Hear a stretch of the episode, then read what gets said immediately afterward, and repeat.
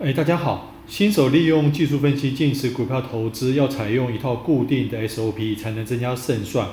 技术分析大师陈荣华二十一年来用投资股票赚来的钱养大三个小孩。他在《股市操盘手的 SOP》一书中，呃，揭露了他的投资 SOP。这套 SOP 包括以下五个部分：第一，找到有上涨迹象的个股；第二，确定上涨趋势；第三，决定买点。第四，解码的条件；第五，出清股票。一，找到有上涨迹象的个股，利用 K 线组合出现上涨形态来找到有上涨潜力的个股。二，确定上涨趋势，股价高于五日线，且五日、十二日、二十一日、五十八日均线由高往低排列。三，决定买点，当 KD 及 MACD 出现以下情况时买进。K D 由下往上交叉且突破四十，M A C D 柱状由黑转红。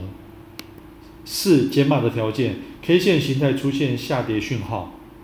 五、卖股，K D 由上往下跌破七十，M A C D 柱状由红翻黑。